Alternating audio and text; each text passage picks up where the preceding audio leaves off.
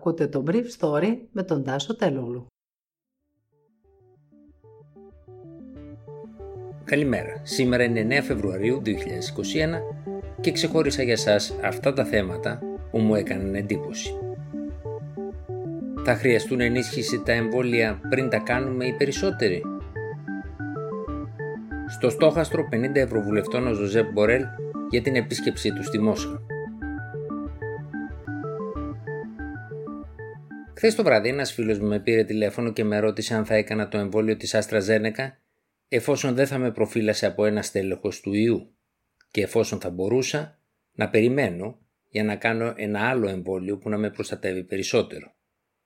Γιατί να μην κάνω το εμβόλιο του Μητσοτάκη, με ρώτησε, μιλώντας για το εμβόλιο της Pfizer. Με αυτό το εμβόλιο, συνέχισε, δηλαδή εκείνο της Άστρα Ζένεκα, μένει μια μπουκα πόρτα ανοιχτή στον ιό και αν το κάνω θα μπορέσω να κάνω και άλλο μετά για να συμπληρώσω την ανοσία μου. Ο Παγκόσμιος Οργανισμός Υγείας ασχολήθηκε χθες το απόγευμα με αυτό το ερώτημα του φίλου μου και συνέστησε στους κατασκευαστές των εμβολίων να προσαρμοστούν στις διαρκείς μεταβολές του ιού την ώρα που η πρόεδρος της Εθνικής Επιτροπής Εμβολιασμών στην Αθήνα σημείωνε ότι κινδυνεύουμε από υπερβολική πληροφόρηση. Πρέπει να είμαστε έτοιμοι να προσαρμόσουμε τα εμβόλια ώστε να παραμείνουν αποτελεσματικά, είπε ο Γενικός Διευθυντής του Παγκόσμιου Οργανισμού Υγείας Τέντρος Γκεμπρεγέζους. Αιτία, μια έρευνα που έγινε στην Νότια Αφρική, σύμφωνα με την οποία τα εμβόλια της Άστρα δεν προσφέρονται για την αντιμετώπιση της νοτιοαφρικανικής έκδοσης του ιού. Δημοσιεύτηκε ήδη μια μελέτη ερευνητών του Πανεπιστημίου του Τέξας που δείχνει σύμφωνα με τον Ηλία Μόσχελο ότι το εμβόλιο της Pfizer απέναντίας προσφέρει προστασία απέναντι στις μεταλλάξεις του Κέντ και της Νότιας Αφρικής. Όμως για τους Βρετανούς κύριο πολιτικό ζήτημα αποτελεί η υπεράσπιση όλων των εμβολίων απέναντι στις μεταλλάξεις.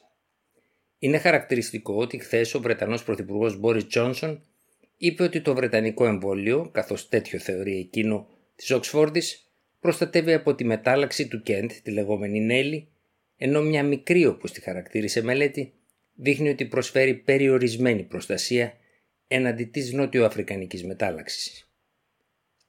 Είμαστε αρκετά σίγουροι για όλα τα εμβόλια που χρησιμοποιούμε, είπε ο Τζόνσον, συνεπικουρούμενος από τον αναπληρωτή Chief Medical Officer του Ηνωμένου Βασιλείου, Jonathan Van Damme, που είπε ότι τα ευρήματα της Νότιας Αφρικής δεν αλλάζουν την άποψη των ειδικών στο Ηνωμένο Βασίλειο, ότι τόσο το εμβόλιο της Οξφόρδης Αστραζένεκα, όσο και τα άλλα δύο εμβόλια, δηλαδή αυτό της Moderna και εκείνο της Pfizer, είναι επαρκή για την αντιμετώπιση της βαριάς ασθένειας από τον ιό; Ο καθηγητής Βαν Ντάμ κάλεσε τους πολίτες να κάνουν όσο το δυνατόν πιο γρήγορα το εμβόλιο και ανέφερε ότι η μετάλλαξη του Κέντ αποκλείεται να εκτοπιστεί από την νότιο αφρικανική μετάλλαξη στο εγγύς μέλλον στο Ηνωμένο Βασίλειο.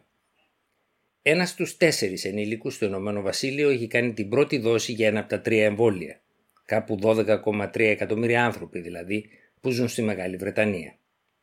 Παρ' όλα αυτά, τόσο ο καθηγητής Βαντάμ όσο και ο Υπουργός Υγείας Ματ Χάνκοκ είπαν ότι η χώρα θα παραγγείλει booster εμβόλια για τις μεταλλάξεις, δηλαδή εμβόλια που με την αρχιτεκτονική της κατασκευής τους ενισχύουν την υφιστάμενη ανοσία των εμβολιασμένων και έναντι των μεταλλαγμένων στελεχών του ιού.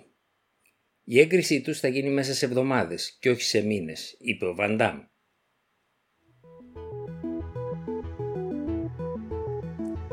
50 ευρωβουλευτές με επικεφαλής έναν πρώην στρατηγό από τις Βαλτικές χώρες επικρίνουν τον ύπατο εκπρόσωπο της Ευρωπαϊκής Ένωσης για την εξωτερική πολιτική Ζωζέπ Μπορέλ, διότι θεωρούν ότι εξευτελίστηκε στη Μόσχα από τον Υπουργό Εξωτερικών της Ρωσίας Σεργέη Λαυρόφ, αφού κατά τη διάρκεια των συνομιλιών τους η ρωσική κυβέρνηση είχε αποφασίσει να απελάσει τρεις Ευρωπαίους διπλωμάτες από τη Γερμανία, τη Σουηδία και την Πολωνία για ανάμειξή τους στις εσωτερικές υποθέσεις της Ρωσικής Ομοσπονδίας. Ανεπίσημα η ρωσική πλευρά τους κατηγόρησε ότι πήραν μέρος στις εκδηλώσεις των αντικαθεστωτικών διαδηλωτών που αντιδρούσαν στη δίκη και καταδίκη του Αλεξέη Ναβάλνη. Χθες οι χώρες της Ευρωπαϊκής Ένωσης απέλασαν με τη σειρά τους από ένα Ρώσο διπλωμάτη, ενώ ο Μπορέλ, που προσπάθησε να απαντήσει στις εναντίον του επικρίσεις, παραδέχτηκε ότι βρέθηκε σε ένα πολύ εχθρικό περιβάλλον στη Μόσχα και αντιμετώπισε μια ρητορική που δείχνει ότι η Ευρώπη και η Ρωσία απομακρύνονται η μία από την άλλη, όπως είπε.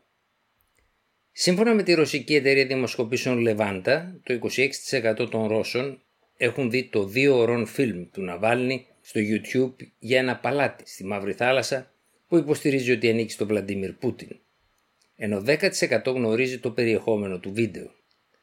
Σύμφωνα με χθεσινές πληροφορίες του πρακτορείου Reuters, η ρωσική κυβέρνηση ετοιμάζεται να διαθέσει τώρα ένα πακέτο 6,7 δισεκατομμυρίων δολαρίων προκειμένου να κατευνάσει την κοινωνική αναταραχή η οποία είναι αιτία των διαμαρτυριών κατά της πολιτικής της κυβέρνησης.